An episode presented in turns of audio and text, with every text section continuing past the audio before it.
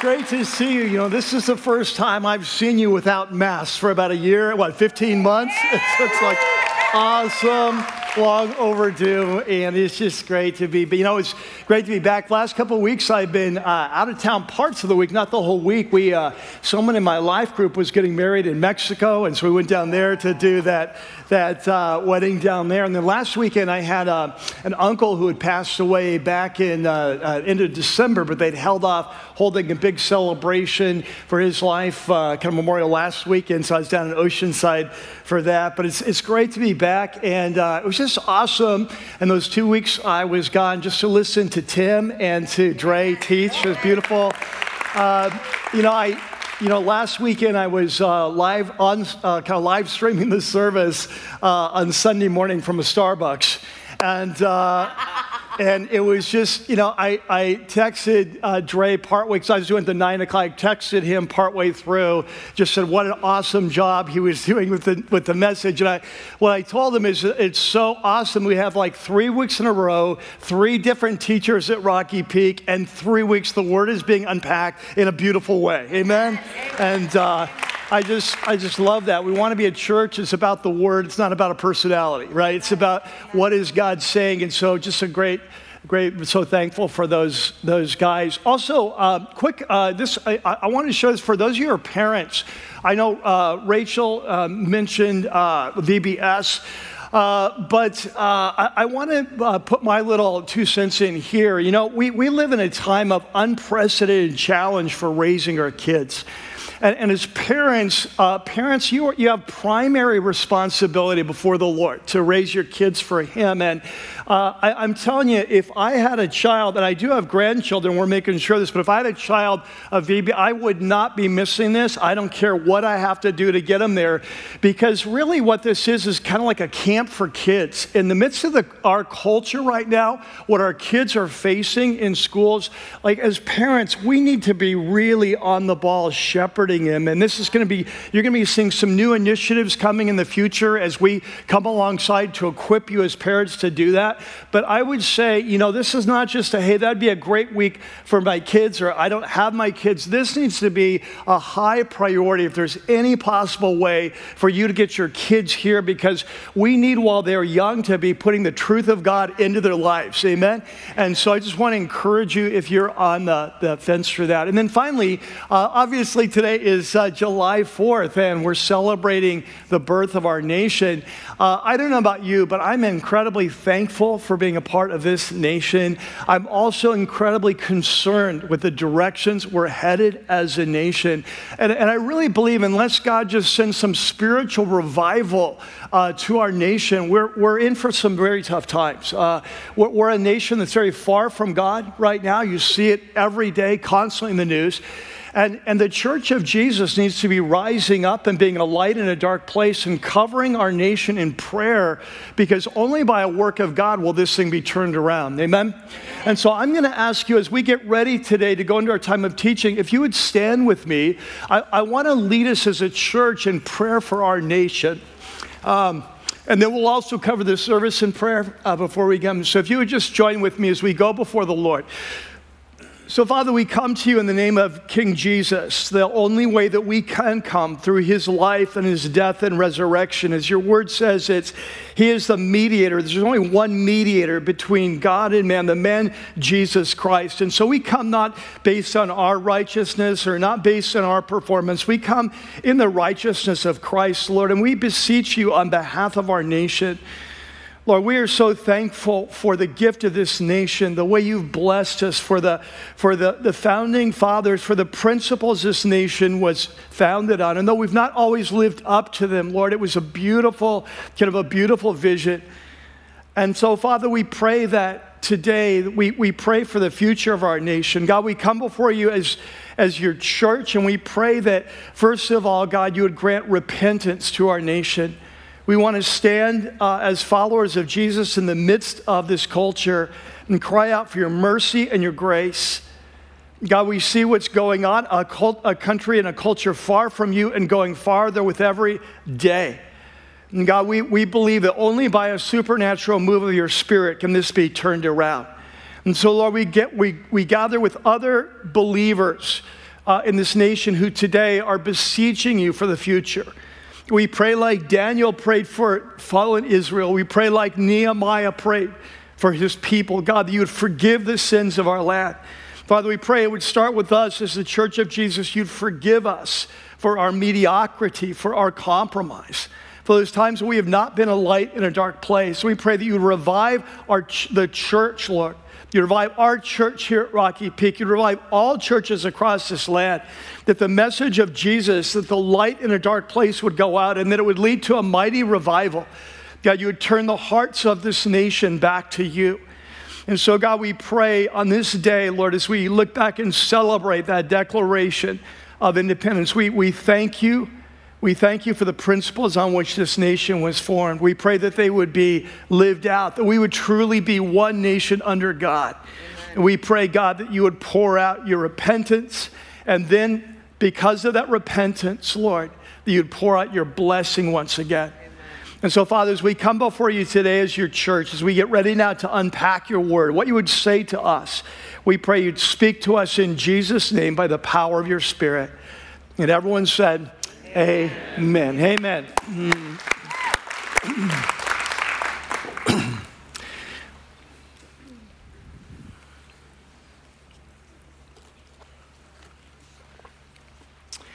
Well, our story starts today on a very early in the morning.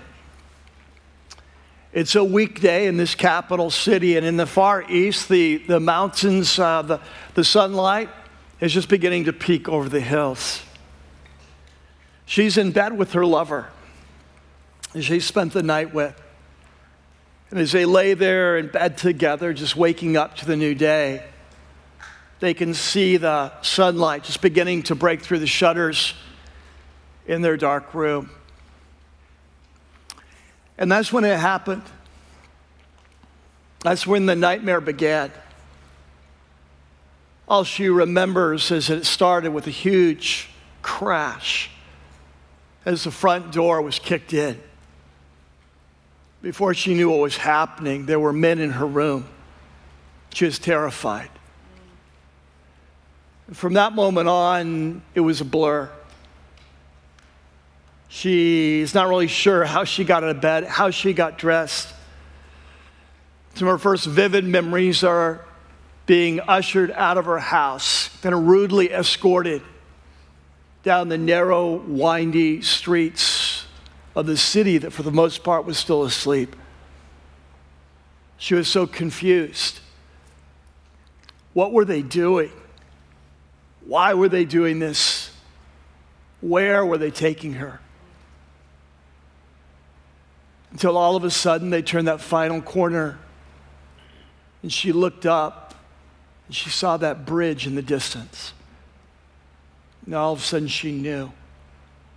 She knew exactly what they were doing. She knew exactly where they were going. And the fear began to rise in her chest, the terror lodged in her throat. Well, today we are continuing a series that we've been in forever. Uh, that's called Signs, the Path to Life.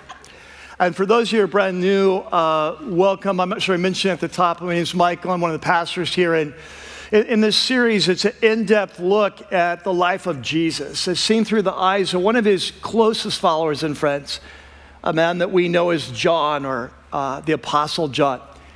And if you've been with us in the last couple of weeks, as Tim and Dre have just done such a great job of unpacking the word, that we've been in chapter 7 and we've watched as Jesus has traveled once again from the north of the country, from the Galilee where he's grown up, where he's done most of his ministry, that he's traveled with his men south for one of the three great annual pilgrim feasts the Feast of Tabernacles. It happens every fall, about, uh, usually about October. In about six months, he will be arrested and executed, but we haven't got there yet. And as he's been teaching this week at the Feast of Tabernacles, once again, he's been making some epic claims about who he is and why he's come. And as a result, uh, the crowd is divided. They're not sure what to think about him, but the leaders are out to get him. In fact, if you were here last week, you saw that at one point they've even sent the temple police to go and arrest it, but they've returned empty handed, saying, No one has ever spoken the way this man has spoken. And so today we come to the end of chapter 7 and the start of chapter 8, and to one of the most famous events in the life of Jesus. And so if you have your Bibles, you have your apps, I'd like you to open up, kind of turn those on. Turn to the end of John chapter 7. There in your note sheet, you have a section called Signs the Charges.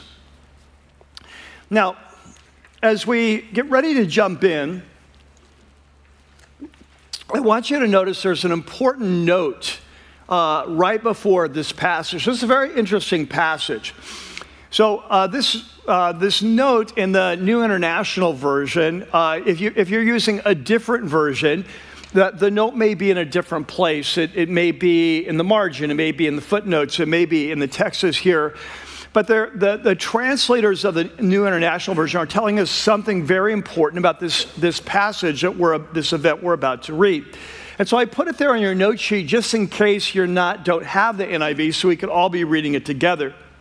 So here's what it says uh, it says the earliest manuscripts, the earliest Greek manuscripts in other ancient witnesses, this would be like uh, other uh, ancient translations from Greek into other languages. They don't have this passage from 753 to 811. In other words, if you look at the, the oldest manuscripts we have of the Gospel of John, it would jump. Remember, there was no verses and chapters in those days. So it would jump from 752 to 812. This, this event that we're about to read would not have been there. Now, it says a few of the uh, manuscripts do include these verses, either wholly or in part, but they'll, they'll include them either earlier in John, John chapter 7, after verse 36, or at the end of John's gospel in the last chapter, John 21, 25, or actually some include him in Luke, either in Luke 21 or in Luke 24. So the question is, what, what does this mean? What are they telling us?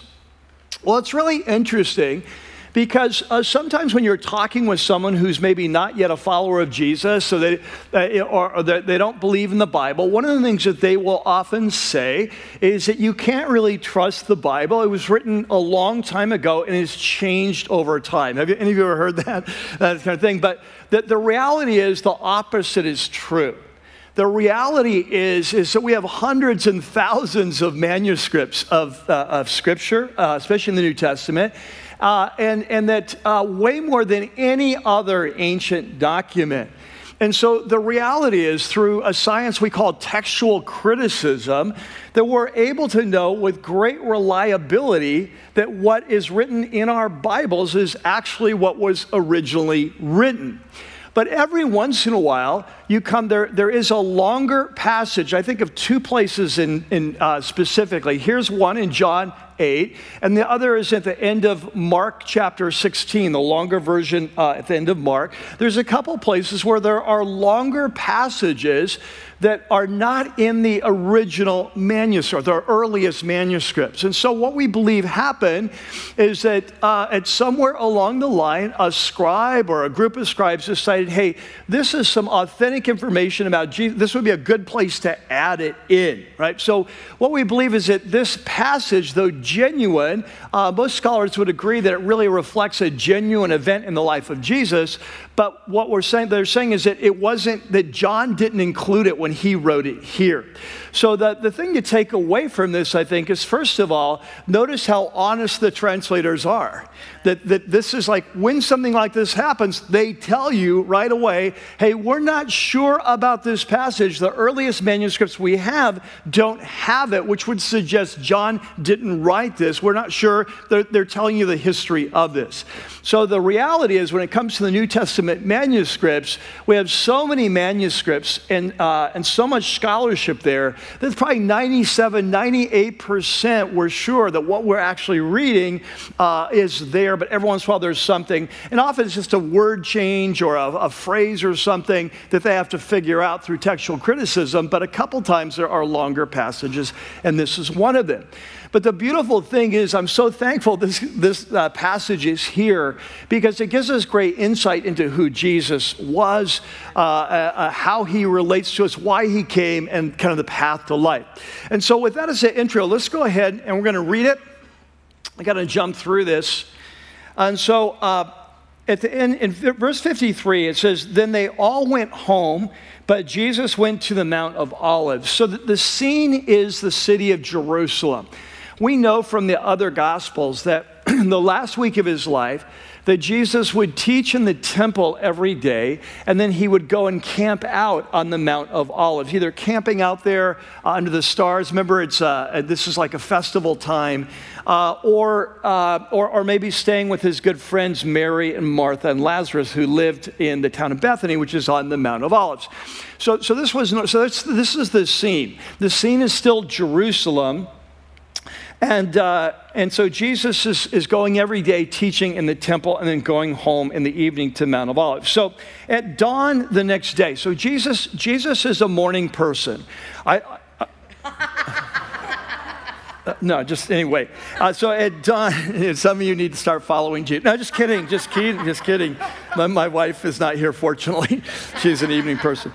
Uh, so at dawn, so, so I want you to know that this scene is going to happen at dawn. Uh, okay, it's, it's the start of day. So this makes sense. So, so very early in the morning, Jesus is going to get up and go to the temple courts. This makes sense because people have to work during the day. This is a great time for them to come and get some teaching before they, they move on with their day.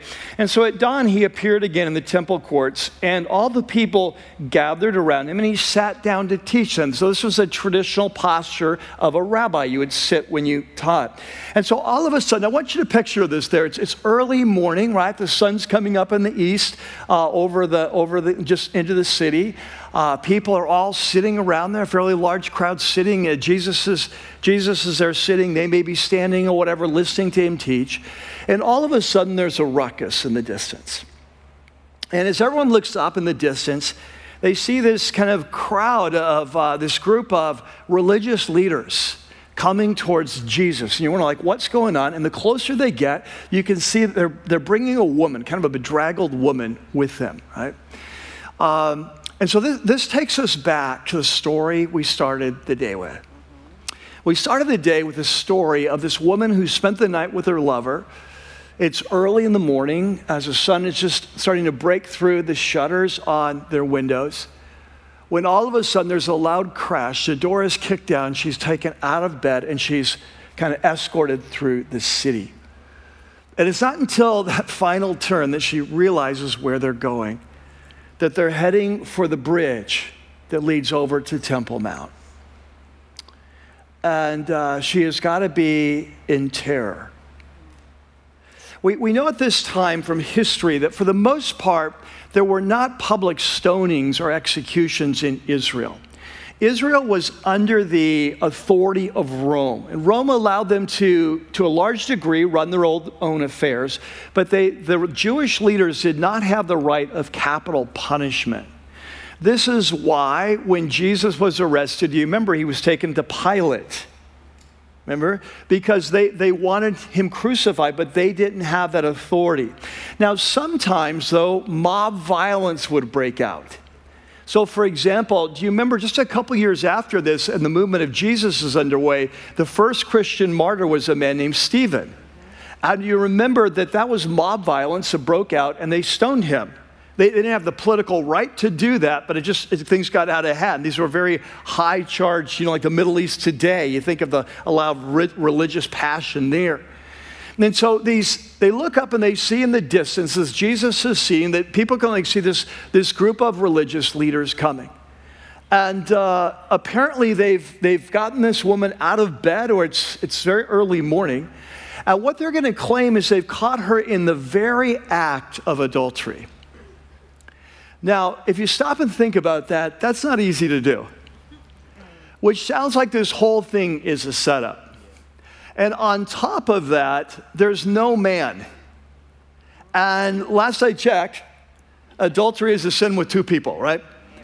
And, and, yet, contrary to the law of Moses, which would hold both parties accountable, that they're only bringing this woman. So something is off from this.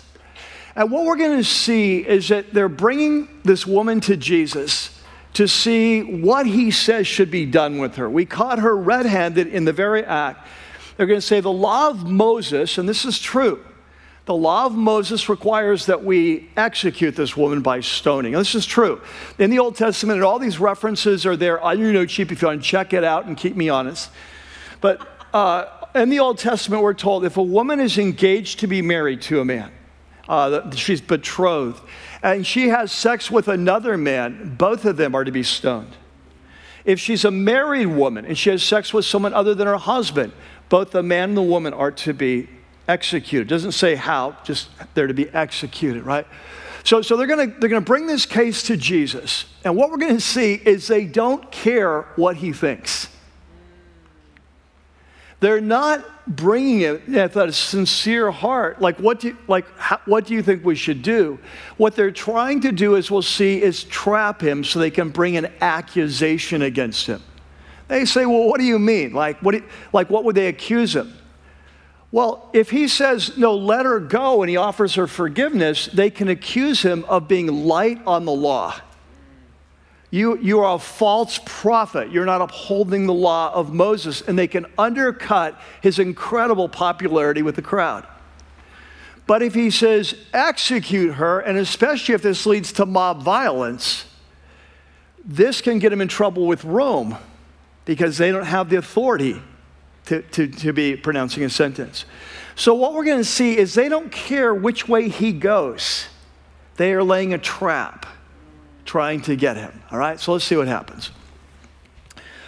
So at dawn, in verse 2, he appeared again at the temple. The people are gathered around him, perhaps standing. He's sitting down to teach them. And all of a sudden, in the distance, you see the teachers of the law and the Pharisees. They brought a woman caught in adultery.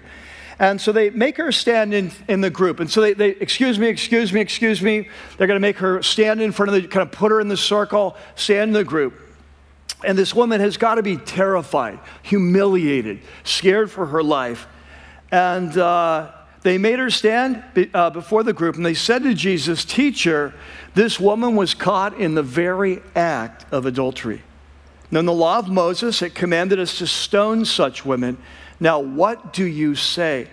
But notice they were using this question as a trap in order to have a basis for it. They didn't really care. It didn't matter which way he went, that, remember when they came to him and said, Hey, uh, should we pay taxes to Caesar? In their minds, it didn't matter which way he went, he was a goner. They, they thought they had him.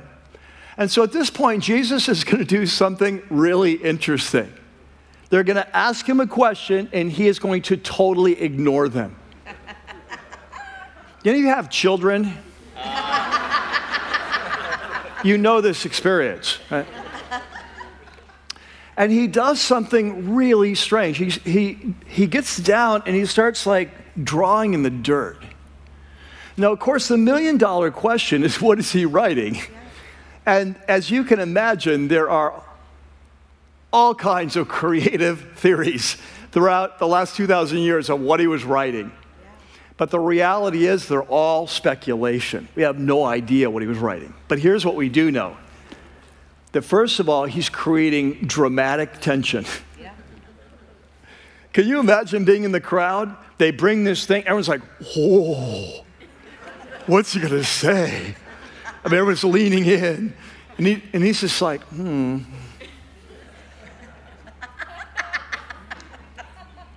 And it's interesting because in the text it says they kept on questioning him.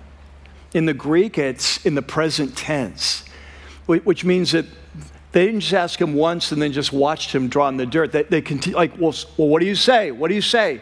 Well, which, what do you say? What's the law say? They're, they're, so he's just kind of ignoring. Mm. And so the crowd is getting tense. The leaders are getting frustrated. They have set this perfect. Can you imagine how much time they spent? How can we get him? I know, let's catch a woman in the act. We know this prostitute. Well, this guy will go along. this very well may have been a setup. And, then we'll ask him this, and then, and then he'll be stuck either way. And so they, they have this perfect, they hate him. They're trying to get him, and, and he's just not cooperating. he's just drawing in the dirt. And so finally, he's going to stand up. So in the middle of verse 6, he, he bent down, he starts to write on the ground with his finger. And when they kept on questioning him, he finally straightened up and he said, Okay, here's, here's what I would say.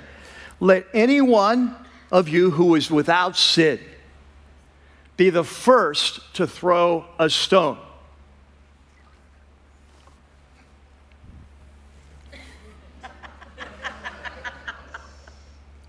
You're just going to let them think about that. Now, the question is what does he mean but, but if there's any of you without sin? We're not really sure. He could be saying what seems obvious on the surface that, hey, each of you needs to search your own heart. You, you're, you're harsh. You've, you've gone, you've pulled this woman out of bed. You, you you brought her here. You know what I teach about sin and sin of the heart, and I've been accusing you of this. And so he may just be appealing to their conscience. Hey, look within, have some mercy. But the problem with that is that if we know anything about the religious leaders, they're not really prone to self examination. They're not really prone to, like, oh, you're right, we are proud. You know, that they're really prone to self righteousness. They, they really believe they've got it all together. And so, would that really work with them, you know? So, a second way of looking at this is that, that Jesus is really challenging the legal procedure. This is like a courtroom scene. We, we don't see it like this, but the temple is where cases are judged. They, they bring this woman caught in the very act, they bring him to a rabbi. They're asking for a legal judgment. But they're, the witnesses have not come forward yet. And the Old Testament, at least at one place in the law, it says that when you, when you carry out capital punishment, the, there has to be at least two, two eyewitnesses. That, that hasn't happened that we've seen this scene. Um, and on top of that, it says that both the woman and the man are to be executed. Where's the man? So it may be that Jesus is challenging their legal basis here. Uh, you, got, you guys are accusing her on the law, but you're breaking the law. And we don't really know for sure. But what we do know is he has just put them over a barrel. Because remember, they're, they're trying to get him to either say, have mercy on her, which makes him look like he's soft on the law and lose credibility with the crowd, or to say, stone her, which will get him in trouble with, with Rome. Now he's just flipped the tables on them and said, You decide. Um, if you are without sin, you start. Let, let the, you, you be the one that start with, with, with throws the first stone. And on this, he was on strong legal grounds because in the Old Testament, it says that when you execute someone, the witnesses have to start the stoning. Was very intentional so that people would prevent people from just making uh, like loose charges. Like, no, no, you can't just make a charge and then go away. You've got to actually start the execution. And she, so what he's done is he's flipped the tables and said, all right, hey, you all decide if you think you're without sin, but then you start it.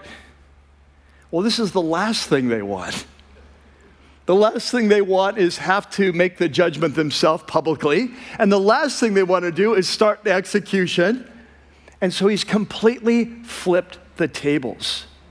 And guess what? It's the oldest men in the crowd who realize first they've been outmaneuvered either they're the most experienced men, either because of their conscience, if that's the issue, or because they just realize, hey, this is going south, and I don't want to be a part of this failed scene. And I'm just going to slowly back away. and just and so that's exactly what happens. And so in verse 9, at this, those who heard began to go away. Remember, he's still writing on the ground. He's down still writing, he's not even looking. And those who heard began to go away at one at a time, the older ones first, until finally there's only like one guy left there. And he's like, hey, where did everyone go? Uh, I need to leave. And uh, remember, this is like a courtroom scene. And so now, after everyone goes, Jesus stands up and looks at this woman who's got to be terrified. What's going to happen? And Jesus straightened up uh, and he asked her, Woman, where are they? Has no one condemned you? Remember, this is a courtroom scene. They've brought the, the accused, they're the prosecutors, they've come to the judge. Now the judge stands up and the courtroom is empty. The prosecutors have left. And he says, Where are those who condemn you? And she says, Well, there, there are none. And so, as the judge, he says, Neither do I condemn you. He offers her incredible grace. She's caught red handed, the law system, he, he offers her incredible grace. But notice he doesn't leave it there because he goes on and he says, Then neither do I condemn you, Jesus declared. Go now, and what's he say next? Leave, Leave your life of sin. Because if she's going to move into the new life that God has for her, she not only needs God's grace, but she needs to listen and follow the truth and leave her life of sin, right? So, powerful passage. What I want to do today is just highlight one big picture principle that flows out of this for our lives of who Jesus is, uh, who God is, kind of the path to life for us, and then come back at the end and ask one important question. And so, there in your note sheet, you have a section called Signs, the Twin Cables. So here's the principle. In this passage we've just read, in this event, that Jesus reveals both grace and truth. As we watch this scene unfold, as he says to this woman, Neither do I condemn you, but go and sin no more. We're, we're watching Jesus reveal kind of the grace and truth of God, the God that he's come to reveal. So I don't know if you remember this, but when we started this series, which was, was what, like six months ago, some of you weren't even here then. Uh, that when we started this series, that we spent the first three weeks doing a deep dive in the intro to this gospel because the intro is so important. And what I share with you is in this intro, John is introducing Jesus to us but he's also kind of summarizing some of the most important principles that Jesus taught about who he is, why he's come, and the path to life. And so you remember how John introduces Jesus to us with his epic claims about who Jesus is. Remember this? He starts his gospel In the beginning was the Word, and the Word was with God, and the Word was God. And through him, all things were made. Without him, not one thing was made that has been made. They, he, he introduces Jesus as the creator God.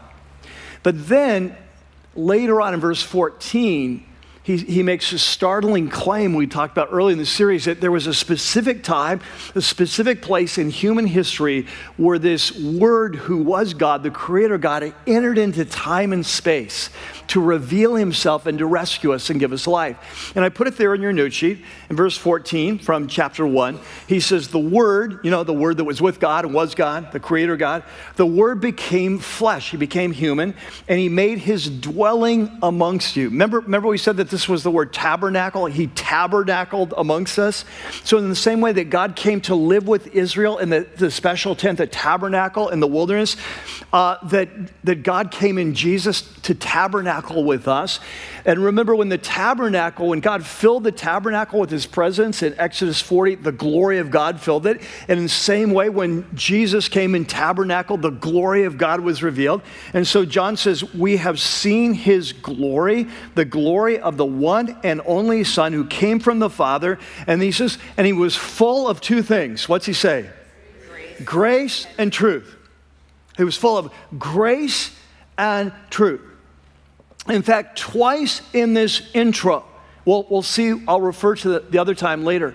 Twice in this intro, John says, if, if I only had two words to describe Jesus and this glory of God that Jesus revealed, if I only had two words, my two words would be grace and truth grace, this incredible love of God, this compassion of God, this mercy of God that doesn't care where we came from or what we've done. Who's come to offer us new life, not based on our performance, but based on, on his love and on the death of Christ. This grace of God, and then this truth. This truth, as he'll say later in John chapter 8, this truth that sets us free. Sometimes it's a, a tough truth, sometimes it's a tender truth, but it's always truth that leads to life. And John says, if I had to summarize Jesus for you and what we saw the glory of God revealed in Jesus, I would choose these two words grace and truth. Now, here's what's interesting. Throughout this gospel, we've seen Jesus operating in grace and truth, haven't we? For example, one of my favorite examples is with the, the woman at the well, the Samaritan woman at the well, back in John 4. Uh, and do you remember when, when Jesus uh, met this woman, he introduces himself, he pursues her for uh, a relationship, and we're told she has a very checkered past.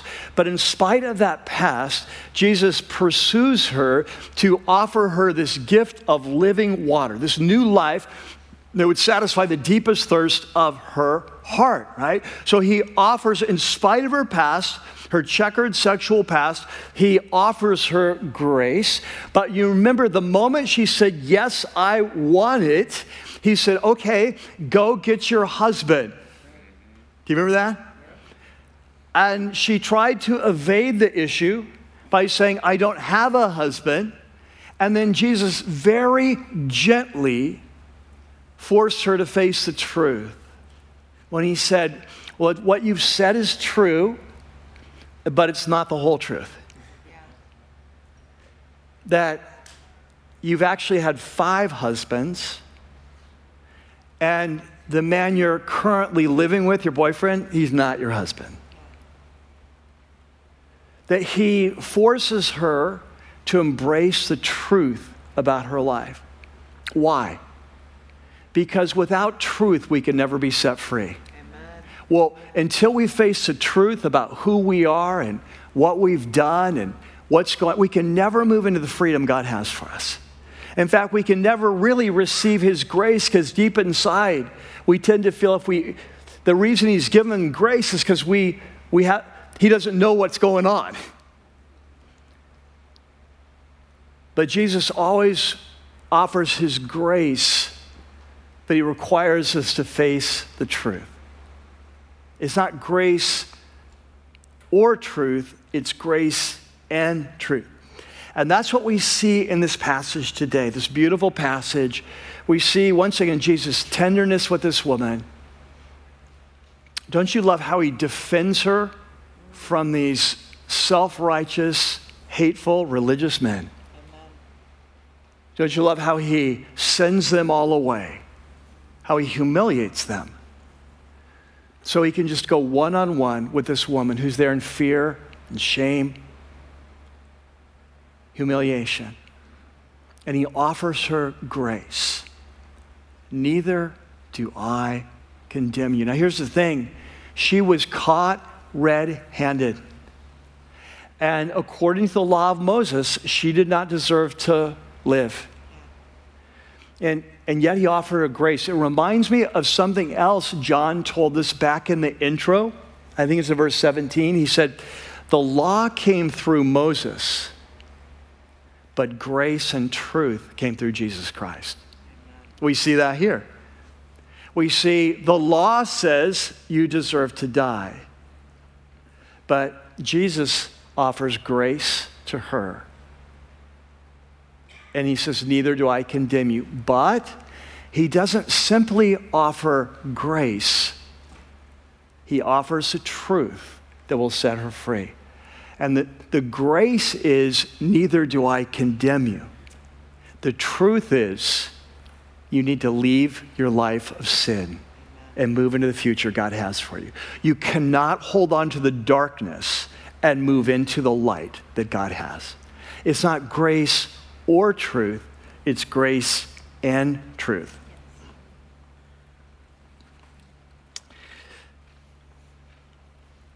And so it leads to a key question in our life. And the question I have for you is at this point in your life, whether you're walking with Jesus now for a long time, you're a brand new believer, or you're not yet a follower of Jesus, The question is which do you need more, grace or truth? At this point in your life, as you sit here today, which do you need more? Do you, do you need to be reminded of God's grace? Do you need to hear Jesus speaking over your life? Neither do I condemn you. Or do you need to hear Jesus speaking over your life truth? You need to leave your life of sin. Which, at this point in your life, I, I believe that at different times in our life, that we need to hear different things. Um, we, we need both of these, but at different times we need different things. And we all have sort of a natural tendency, I think, to lean one side or the other. But the question is at this point in your life, which do you need to hear? And which part, not, not only for your own life, but for the way you relate to others in community, in the community of Jesus, or even outside in the world. Um, so let me give you an example in my own life. We, we all, we, we all, need to, all need to hear different things at different times. Uh, I was born a Pharisee. Okay? I was born to the house of the Yearleys, of the tribe of. uh, you know, it's funny. My, uh, I, when, I, when I was young, uh, I was born with a love for truth. I was brought up in a Christian home, uh, had a love for the word, and uh, had a strong sense of the need to live a righteous life, if you'd say. There's a story that uh, my mom tells, it's gone down in Yearley family lore. that when I was in kindergarten, this will illustrate what I, what I mean, I was born a Pharisee, that uh, when, I was, uh, when I was in kindergarten, it was the last day of kindergarten, and my mom came to pick me up, and the teacher said, Hey, I got to pull you, I got to tell you something Michael said. This is really funny. And, um, and she said, Well, what was it? And uh, she said, Well, he came up to me today and he said, Mrs. So and so, and this was a quote, up to and including this day, five years old, up to and including this day, I have not done one thing wrong in your classroom.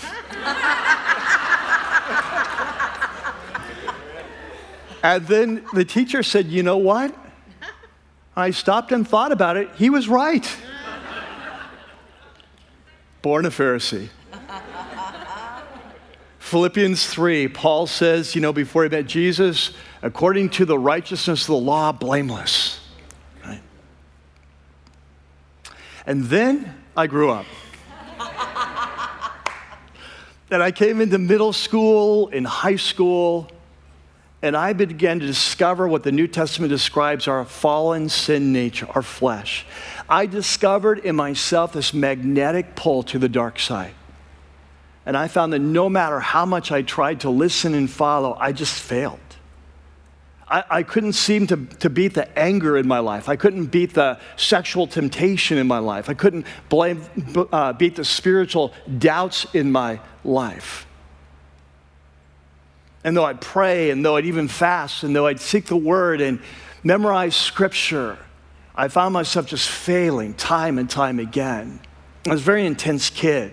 So I went through like six years of dark years until it brought me to a place of darkness and depression and desperation. I could not live the Christian life. I could not be who the Bible called me to be. It was really at times suicidal.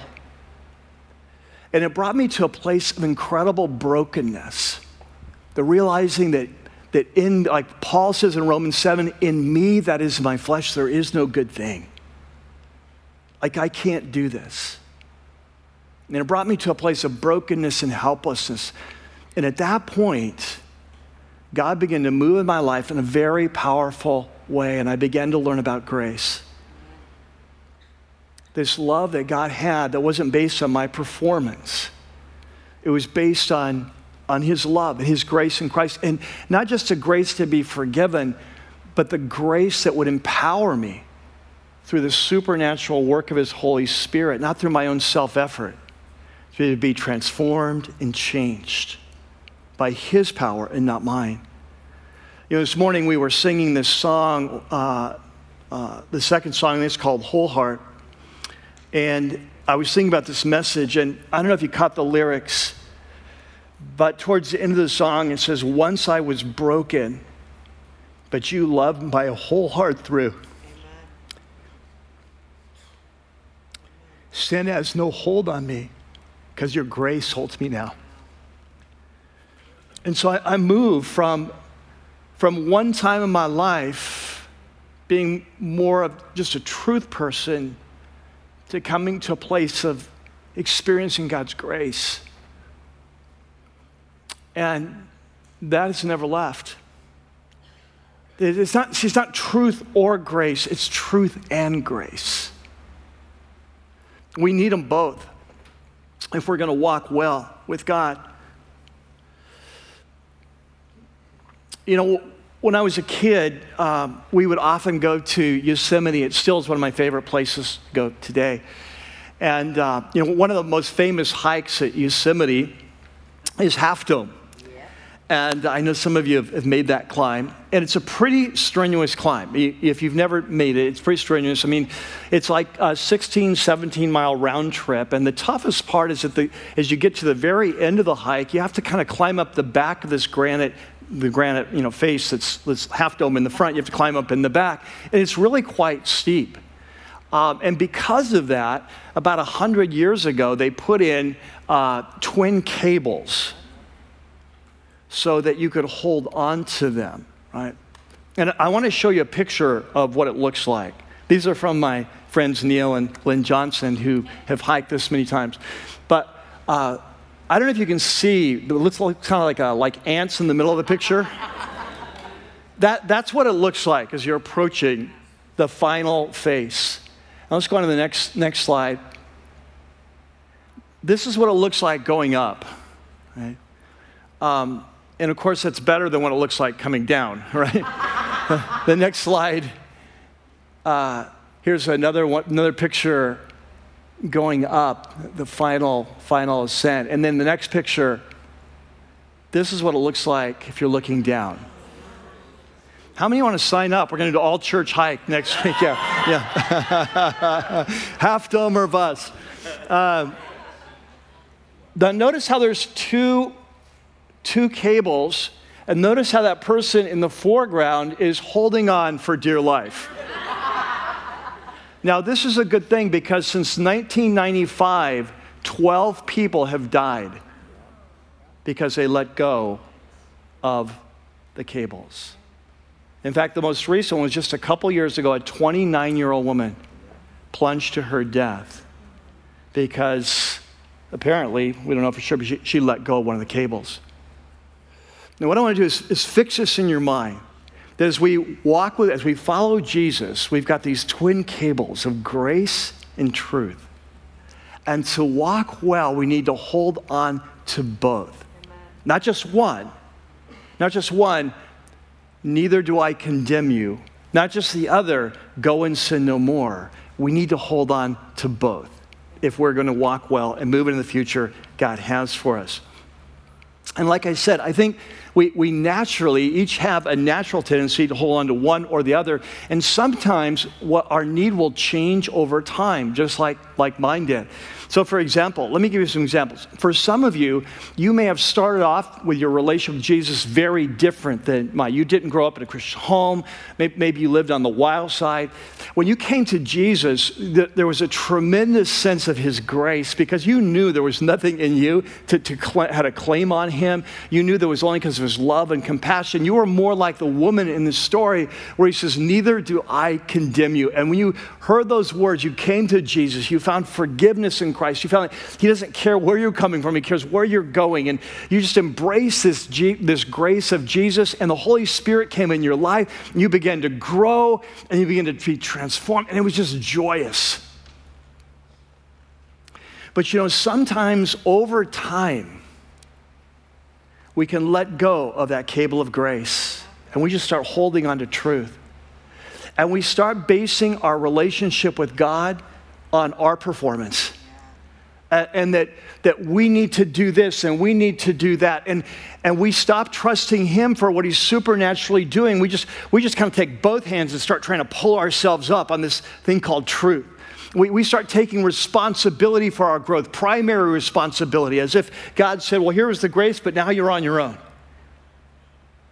And all of a sudden, we can wake up one day and the Christian life has just become this burden where we feel much like I did at a certain point. It's overwhelming. I just can't do this. And it's all on us. And sometimes, if we do this long enough, we can even get to the place where we become like one of the religious leaders. We become very self righteous if we feel like we're doing a good job of pulling ourselves up. And we become a very harsh believer in Jesus. And we're not a safe place for people around us. We say things like, I can't believe anyone would do that. We say things like, How could anyone do that? How could anyone call them a Christian? Or even out in culture, how could anyone be so lame?